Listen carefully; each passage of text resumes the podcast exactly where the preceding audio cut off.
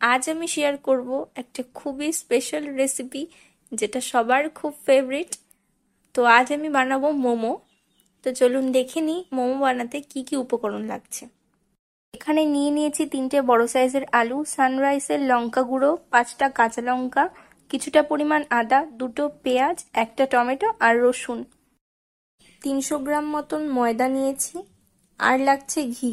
আড়াইশো গ্রাম মতো চিকেন নিয়েছি, আর এই চিকেনগুলোকে এরকম ছোট ছোট করে কেটে নিতে হবে। এবার মোমোর ভেতরে যে পুরটা দেয়, সেই পুরটাকে তৈরি করে নেব, আর এটার জন্য এখন আমি প্রেশার কুকারে আলুগুলোকে সিদ্ধ করে নেব। আলু সিদ্ধ হতে দশ মিনিট মতন সময় লাগল। আলুগুলোকে এভাবে ভেঙে নিতে হবে। লঙ্কা, রসুন, আদা, পেঁয়াজ এই মশলাগুলোকে বেটে রেখেছি, আর টমেটোটাকে ছোট ছোট করে কেটে নিয়েছি। এবার আমি ময়দাটা মেখে নেব। কারণ ময়দা মেখে নিয়ে এটাকে তিরিশ থেকে চল্লিশ মিনিটের জন্য ঢেকে রেখে দিতে হবে। তো এখানে নিয়ে নিয়েছি তিনশো গ্রাম মতন ময়দা। দিয়ে দিচ্ছি এক চামচ চিনি আর স্বাদ মতো লবণ। আর দিচ্ছি চার চামচ মতন সাদা তেল। এখানে আমি দিচ্ছি এক কাপ মতন জল। আপনারা ময়দা মাখার সময় আন্দাজ মতো জল দিয়ে ময়দাটাকে মেখে নেবেন। ময়দাটা মাখানো হয়ে গেছে, এবার এটাকে তিরিশ থেকে চল্লিশ মিনিটের জন্য ঢেকে রেখে দেবো। চল্লিশ মিনিট হয়ে গেছে, ময়দাটা খুব ভালো করে নরম হয়ে এসছে, এবার এটাকে গোল করে নেব। হয়ে গেছে, সবগুলো গোল করে নিয়েছি, গ্যাস অন করে নিয়েছি, আর কড়াইতে দিয়ে দিয়েছি সাদা তেল।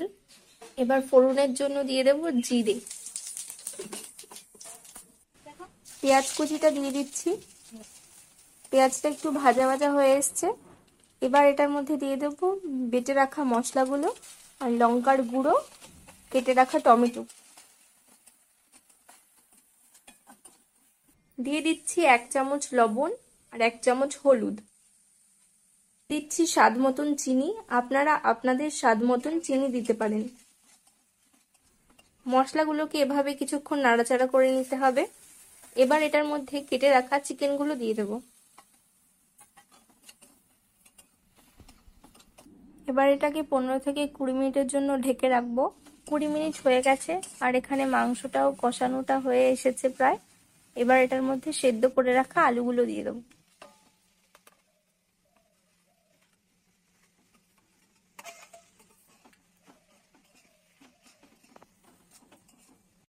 দিয়ে দিচ্ছি এক চামচ লবণ। এটা হয়ে এসেছে। এবার এটার মধ্যে দিয়ে দিচ্ছি সানরাইসের শাহি গরম মশলা। এক চামচ ঘি দিয়ে দিচ্ছি। এবার এটা একদম তৈরি। এবার এটাকে নামিয়ে নেব।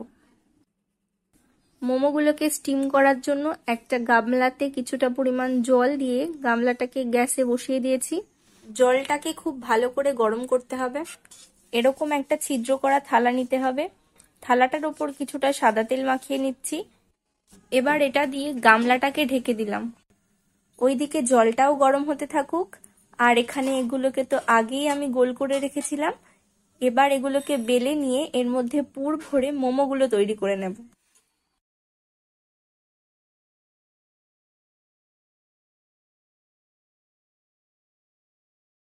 এরকম ভাবে মোমোটাকে বানিয়ে নিতে হবে।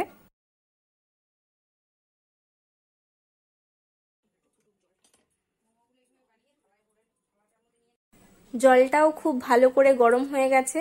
আর যেই থালাতে সাদা তেল মাখিয়ে রেখেছিলাম, সেই থালাটার মধ্যে মোমোগুলোকে তুলে নিয়েছি। আর ওপর থেকে আরেকটা থালা দিয়ে এটাকে ঢেকে দেব।